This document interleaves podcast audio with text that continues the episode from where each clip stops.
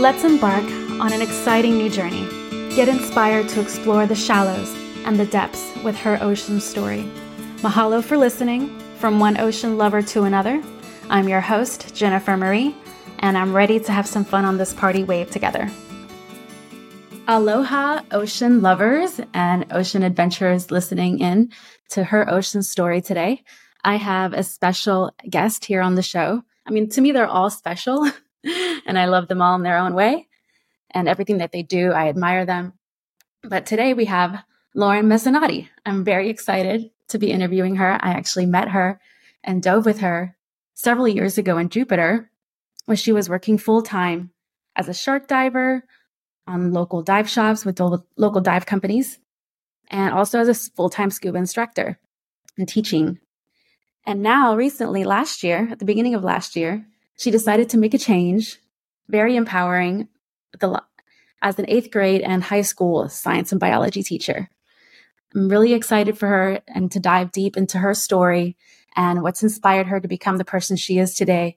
She's still very much involved in the dive community as a PADI dive instructor and with Project Aware and shark conservation instructor as well. Hi, Lauren. Hello. Thank you so much. so nice to be here. Yes, and thank you so much for taking time out of your busy schedule and, you know, during your little holiday break. I really appreciate it. Of course. So let's just uh, start from the very beginning. Where awesome. and when did your love for the ocean grow?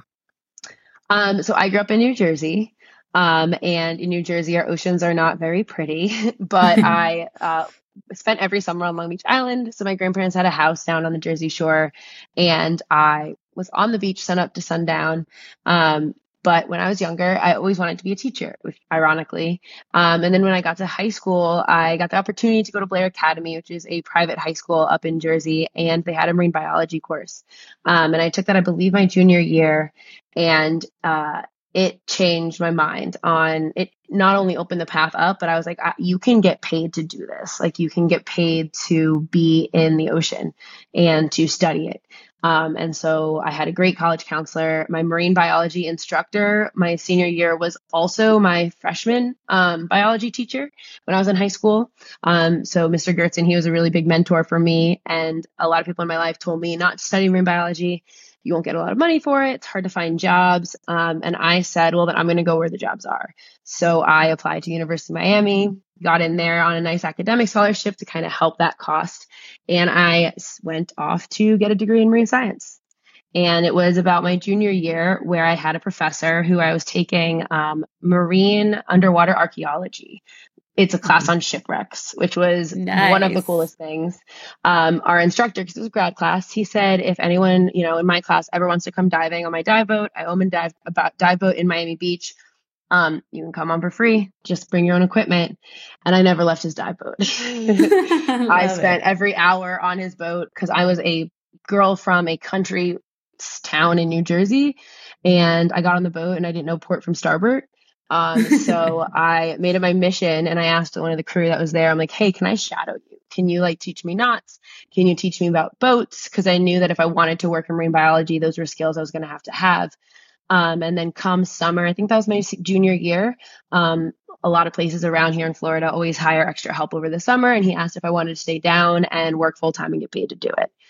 And I Perfect. said, yes, I would absolutely love to get paid to be in the water every day.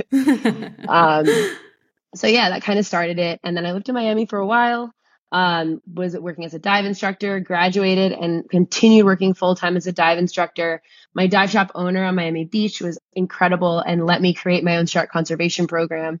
Because um, my first dive I ever went on for sharks was on Emerald Charters up in Jupiter, and it blew my mind. um, to be able to coexist with these creatures who you have been trained your entire life to fear was eye opening and one of the most beautiful nature experiences I've ever had in my life.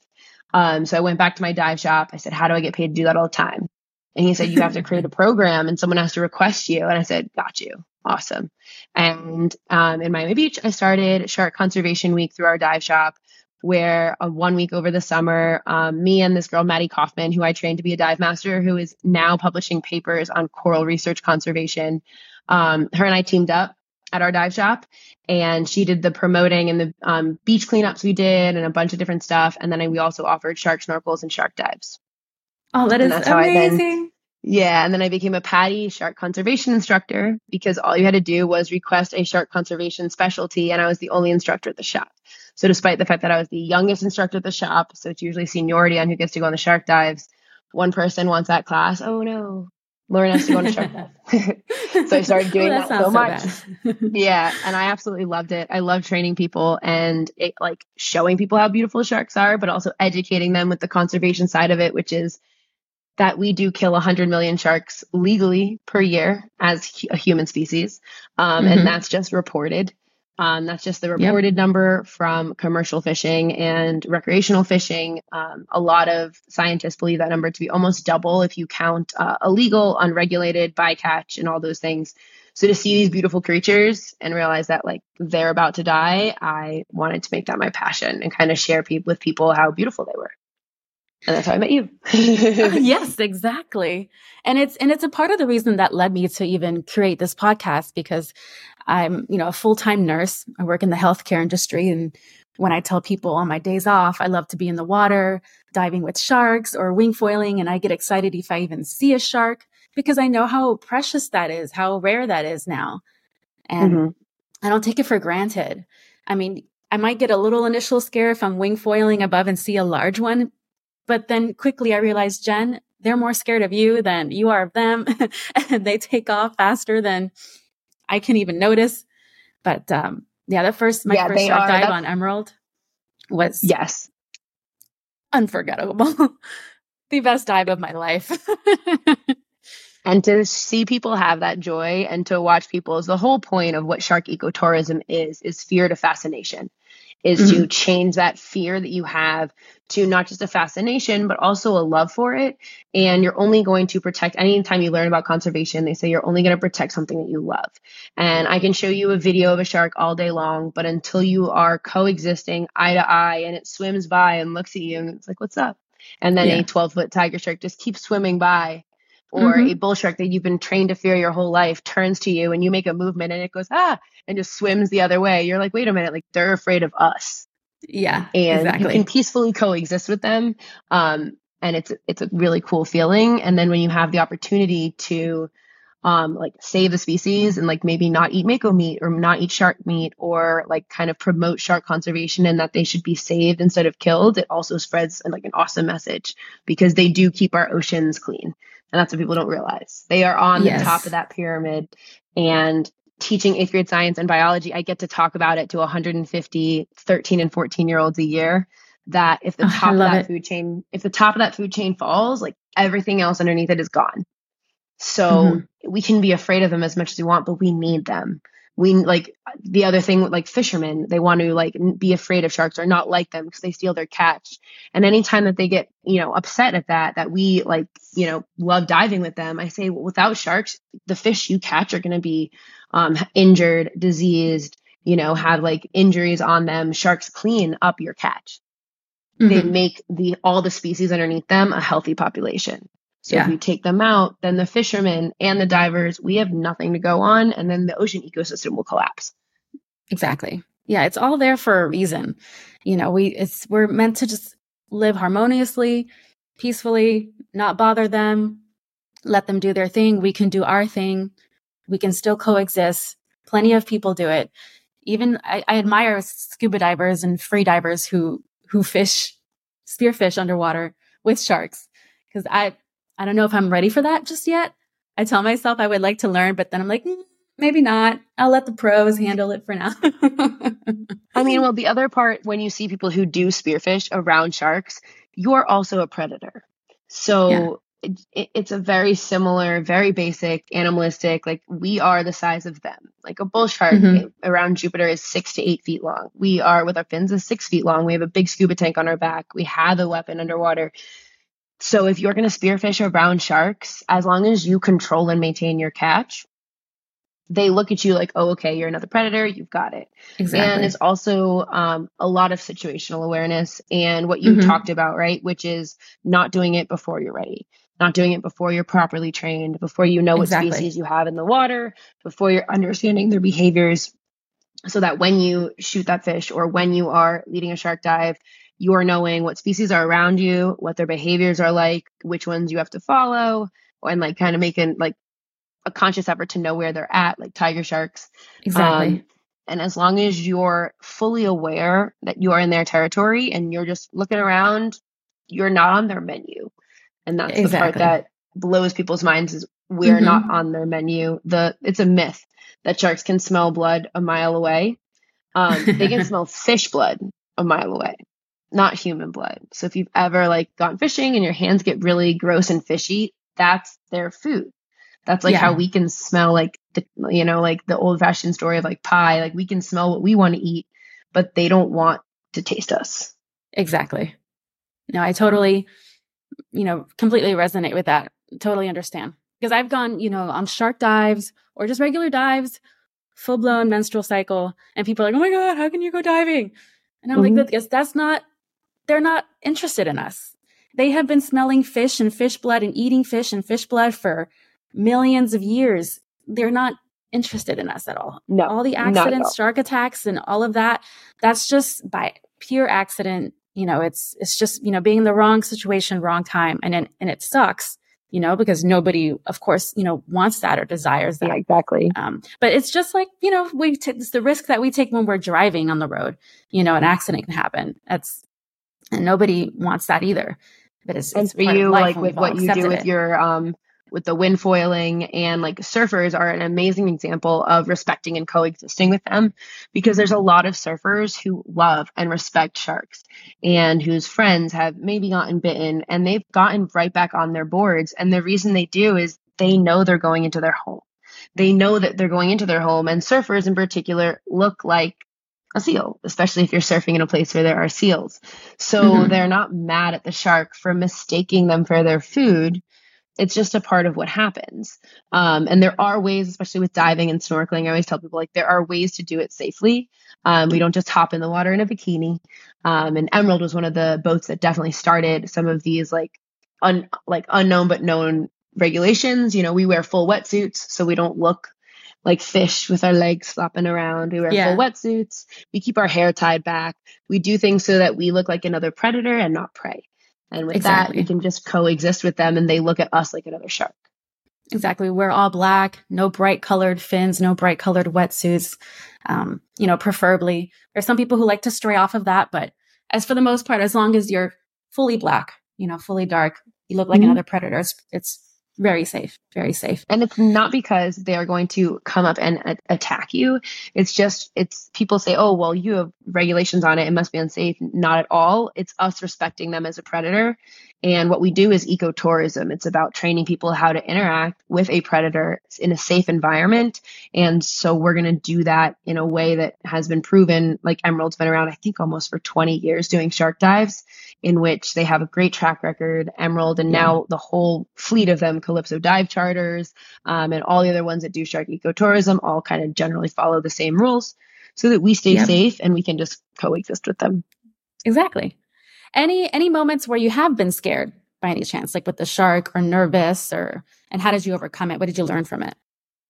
Yeah, uh, when you're surrounded by 20 sharks, sometimes um, your hair turns up, but not in a way that, you know, you can never let your nerves win.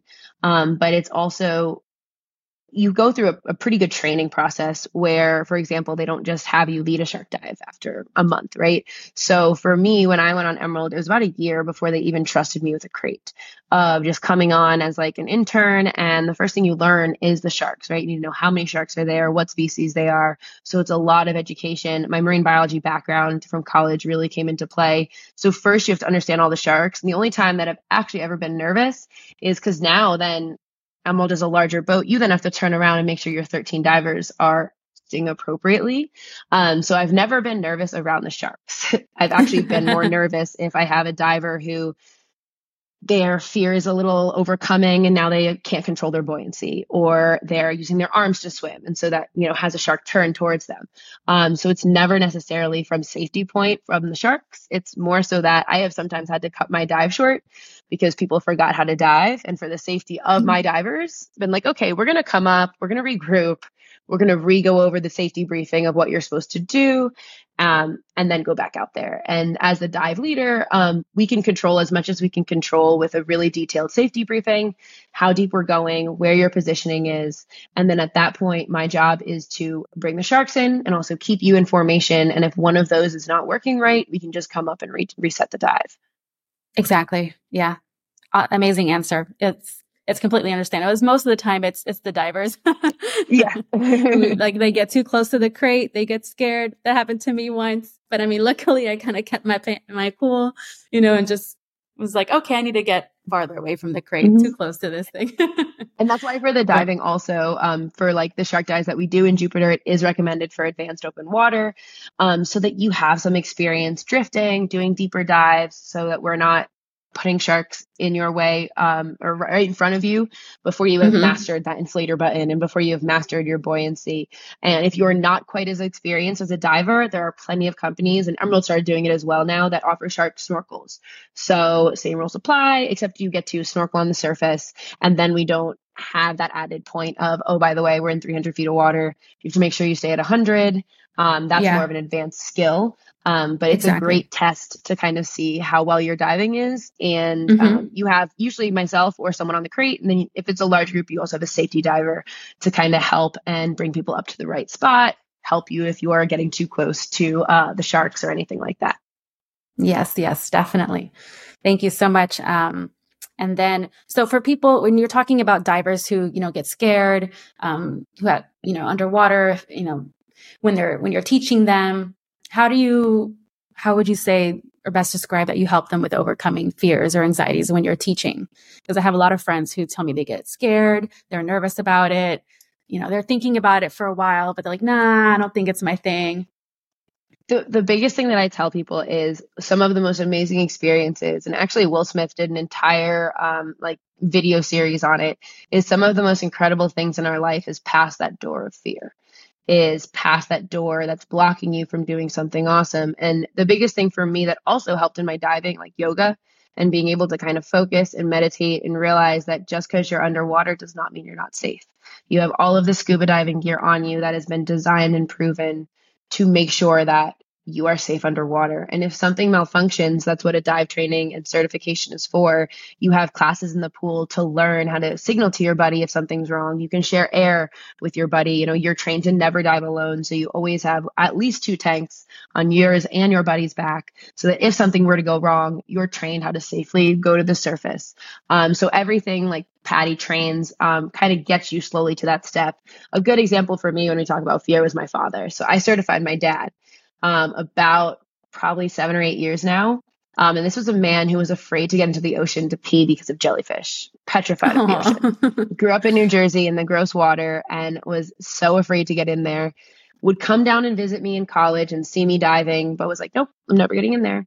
And then we went on one dive trip to Key Largo where I went diving the Spiegel Grove, which is a, a really awesome deep shipwreck down there. And there was a captain named Joe Thomas. He has since passed away, but one of those old salty captains that was taking us out there. And I came up from the dive, and my dad's like, I'm going to get certified. And I'm like, You're afraid of the ocean. He said, No, I'm going to do it. And we talked that night over dinner, and he said, When he was underwater, Joe Thomas, who's a grandpa, was like, Why are you up here, dude? Like, why are you on the surface? And he said, I'm afraid. And he said, What are you going to have to talk with your daughter with in 20 years? Like, what? She's down here, you're up there. What are you going to have to connect that bridge? And my dad was like, The ocean and it makes me like tear up, like tear Aww. up thinking about it. He is now certified. Not just that, but he's a better diver than me. Oh no, don't say that. I'm sure both of you are amazing divers. Amazing. Well, he took it to the extreme. He now actually is a tech diver. He now explores shipwrecks at 300 what? feet underwater. Like okay, he is, is Trimix certified. This man badass. attaches five tanks onto his back and makes me look like a little recreational scuba diver over here, and he attaches five tanks to his back. I, this man went from being afraid of the ocean to wanting to go as deep as possible, explore every shipwreck. He went over to what is it, Truk Lagoon? He he has never bought his passport before, and this man now went on a live aboard to Truk Lagoon in Indonesia to dive like the the wrecks over there like talk about like that door opening was the entire world for him. He's like everything's now open. He comes down to visit me from Jersey now once every 4 months. So past that fear, sometimes is some of the most amazing things. And it also helps you mentally, right? Yeah. Like how much do you that's why I love teaching it. That's why I love the sharks are awesome, but teaching diving is one of the coolest things to have someone realize and figure something out and realize how all the gear can work so perfectly with you. And then you can see a whole world that you never realized existed.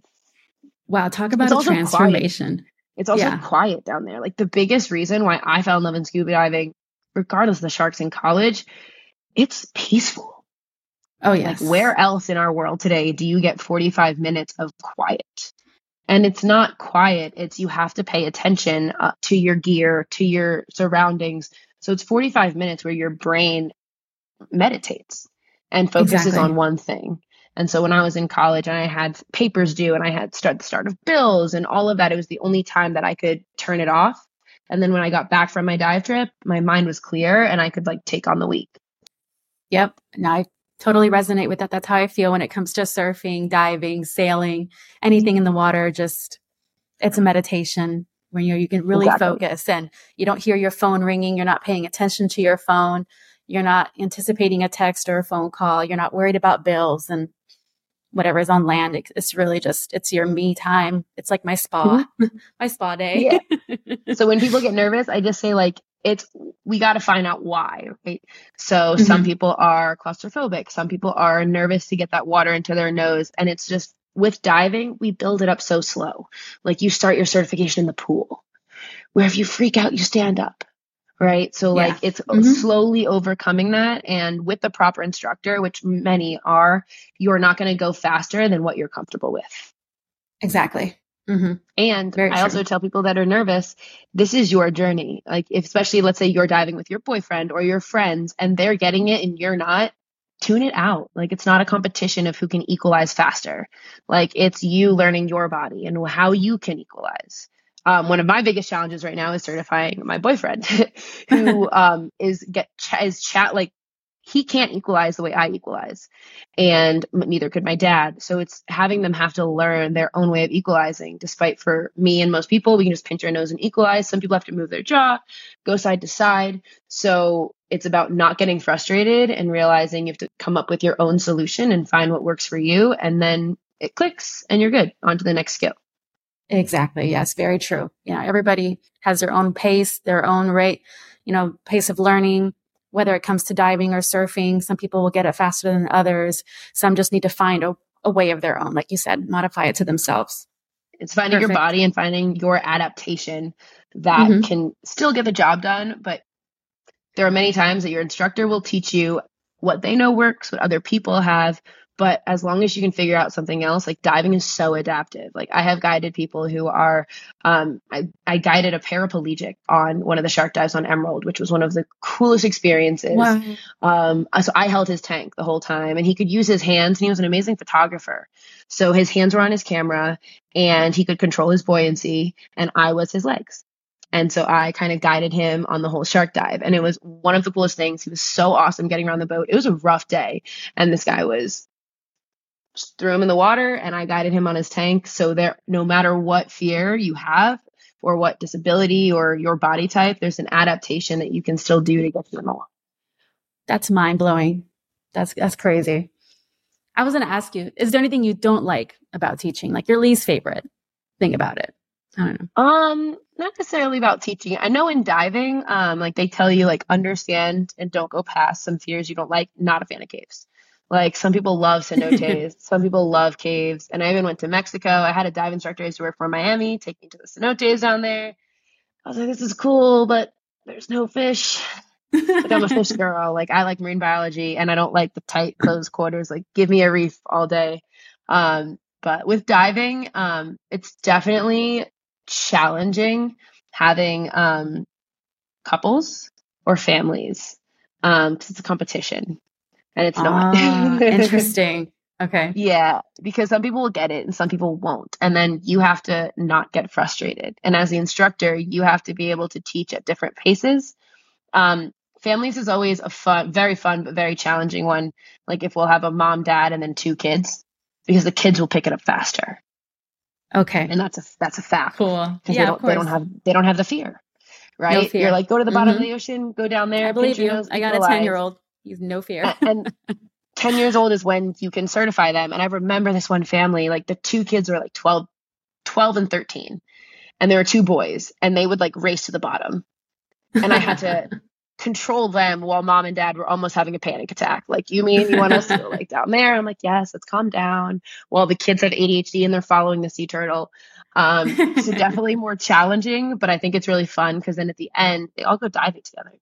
And living in. Florida, uh, living somewhere where you can just rent a tank and grab some gear and go explore the ocean. Um, it's cool. yeah, So those are anything priceless, that's you know, challenging, family I- memories. I, Mhm. yeah, the challenging ones I like overcoming Mm-hmm. because it creates. Yeah, I love a challenge too. Yeah, that's you know, your creativity comes out. You know, you get to Yes. brainstorm, you get to think, okay, let's go take it step by step. I Mhm. love it. And uh, what's your I guess I've, I'm going to break this into question into two parts. Your favorite marine life or marine life experience underwater? Hmm. My favorite, I love hammerheads. Great hammerheads. When people always ask, like, "What's your favorite shark?" I love great hammerheads. I was going to ask that It- next.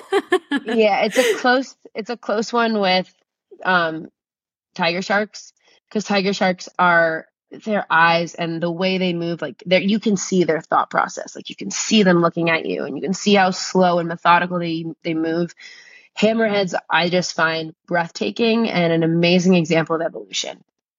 You know like the bell when you like i also fell in love with sharks. My freshman year in biology we dissected one and they have the ampullae of lorenzini the little things that that tell electrical vibrations. The sharks have f- seven senses more than us. Wow.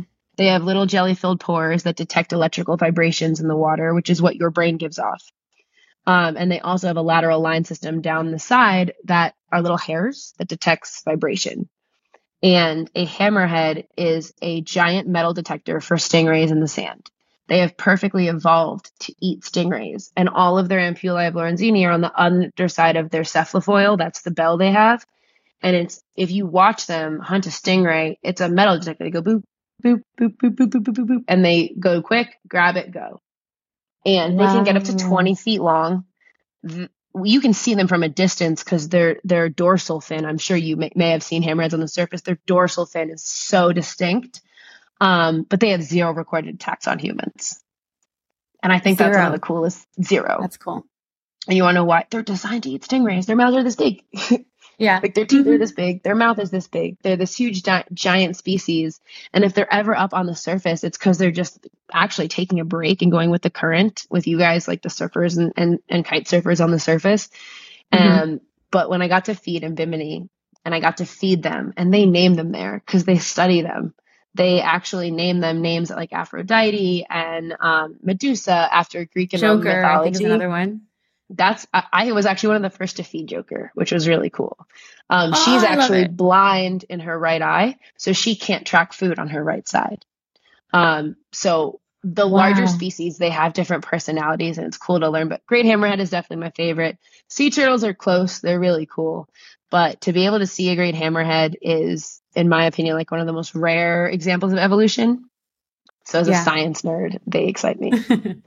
yeah, no, they are exciting. I remember my first time seeing them on Emerald. My first ever shark dive was with Emerald. I'm not mistaken. This was maybe five years ago. It was in 20, no, 2017. So six years ago.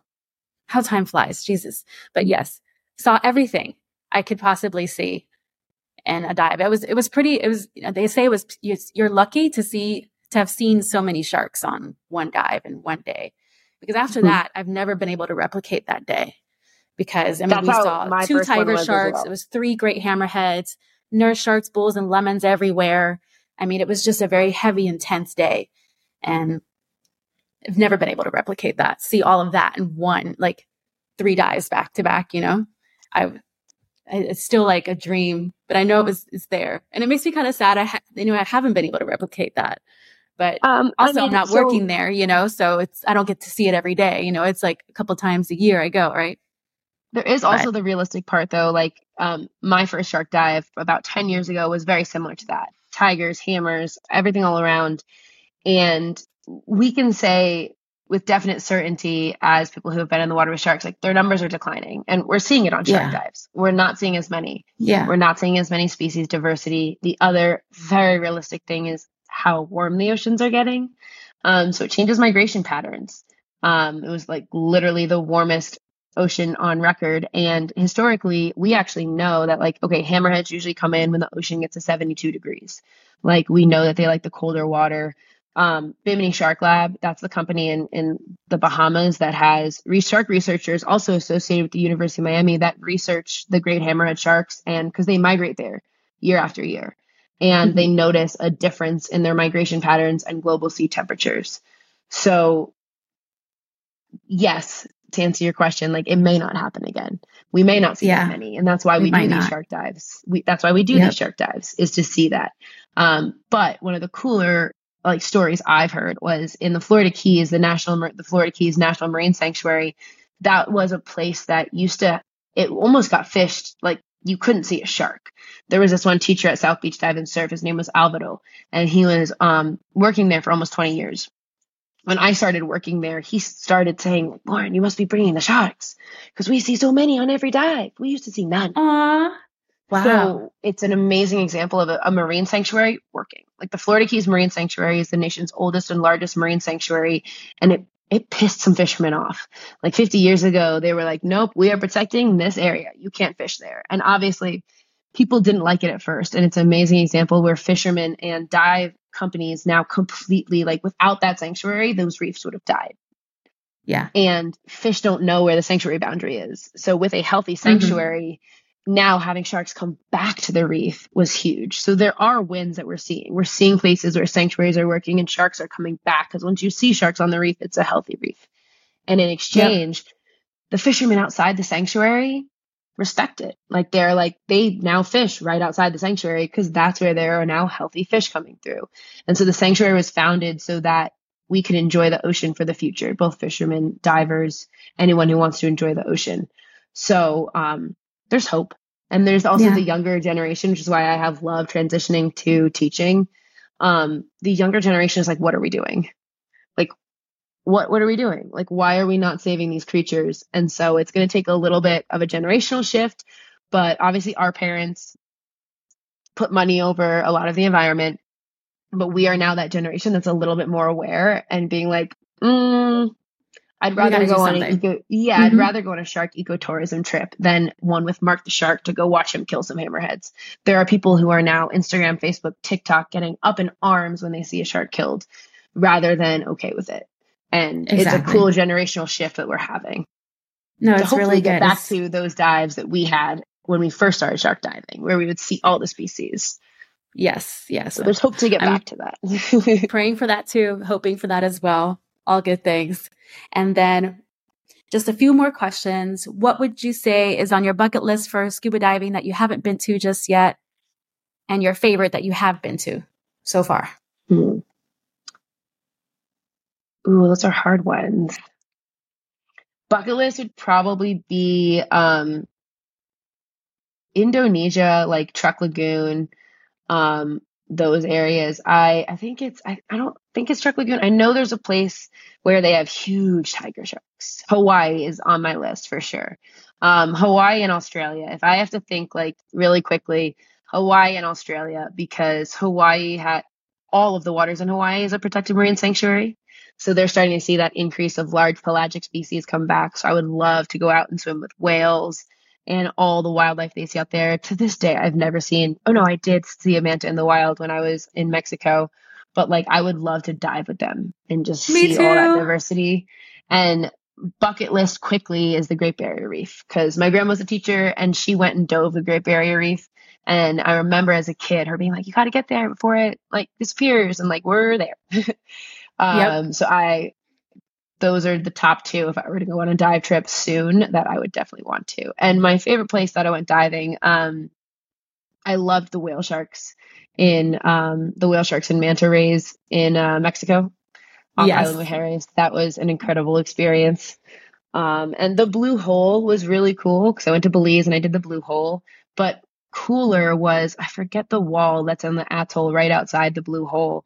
It was one of the most breathtaking, pristine reefs I've ever seen in my life. And to see the drop off to like a couple thousand feet was wow. was really cool. Yeah. And then Sharkwise, Tiger Beach and Bimini to feed tigers there. And the hammerheads in Bimini were like top two dives I've had for sure. Oh, yeah. I, I tried, I went to Bimini in February of this year, but dive conditions were horrible, had to be canceled the whole weekend. I was so bummed out. So I need to go back. I'm hoping to go back before, you know, in January or February. It's definitely. And then in Hawaii and Australia too, just because of the diversity of the sharks, the great whites, giant mantas are also my favorite.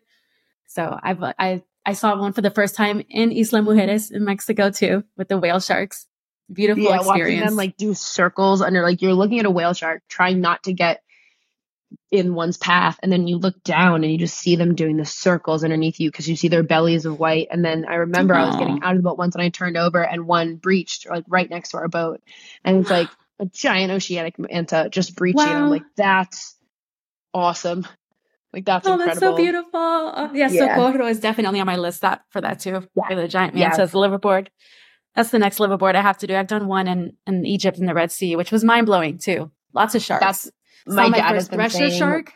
The thresher shark is so cool. They're so little and so cute, but they're long tails. Oh my gosh. I, that was beautiful. Red Sea is probably the next. I, I, have not been on a liveaboard, but my dad is like trying to plan one to go to, and he's like thinking somewhere that has cool wrecks. And he knows I'm all about the big wildlife, and he's all about his shipwrecks. And he came to like the Red Sea, so hopefully we'll do that one soon. Yes, yes, I'm so excited for you and your dad. My dad actually got certified too around the same time that I did, but he had a little experience with some vertigo on the last dive in Puerto Rico, so he hasn't gone back to do it. But I'm hoping he'll one day maybe want to take a little refresher and try at it again. But I'm sure uh, he will, and especially yeah. if you're offering to go with him. Yeah, yeah, for sure. For sure. now that we're here in Florida together, we definitely got to make it, make it a plan. And then last question. Mm-hmm. All right, goals for 2024, since that's right around the corner.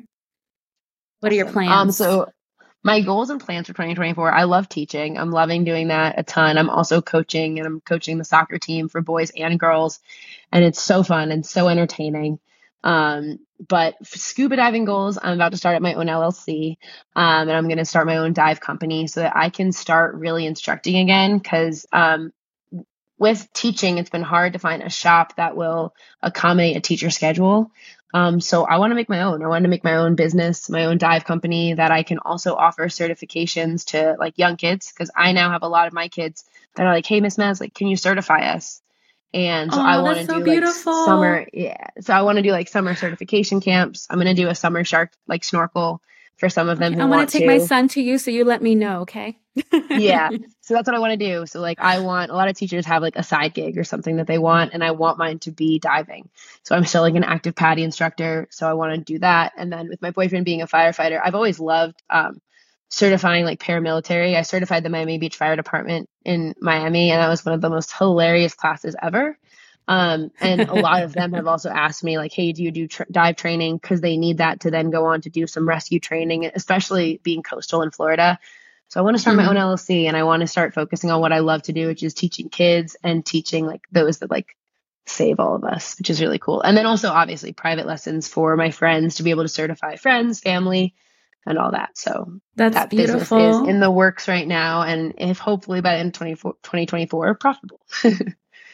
beautiful. That's awesome. Amazing goals. I absolutely love it. Thank you, Lauren, so much for your time. I greatly appreciate yeah. you being on the podcast. To my listeners, so ocean explorers, yes, of course. To my ocean explorers, thank you so much for tuning in. I hope you've enjoyed episode number three of Her Ocean Story and you learned something today. And maybe for 2024, when I get involved, be more in the ocean, be more in the water, break out some of those fears. Lauren and I will be there to help along the way. Feel free to reach out to her on Instagram. I'll leave in the description her Instagram information. And Please also any ratings or feedbacks. I greatly appreciate everybody who can subscribe, who loves the show. If anybody else has a guest that they would like to be on Her Ocean Story, please reach out to me at heroceanstory at gmail.com. But have a wonderful holiday break. I hope you guys all enjoy Thanksgiving and time with your loved ones. Mahalo and aloha.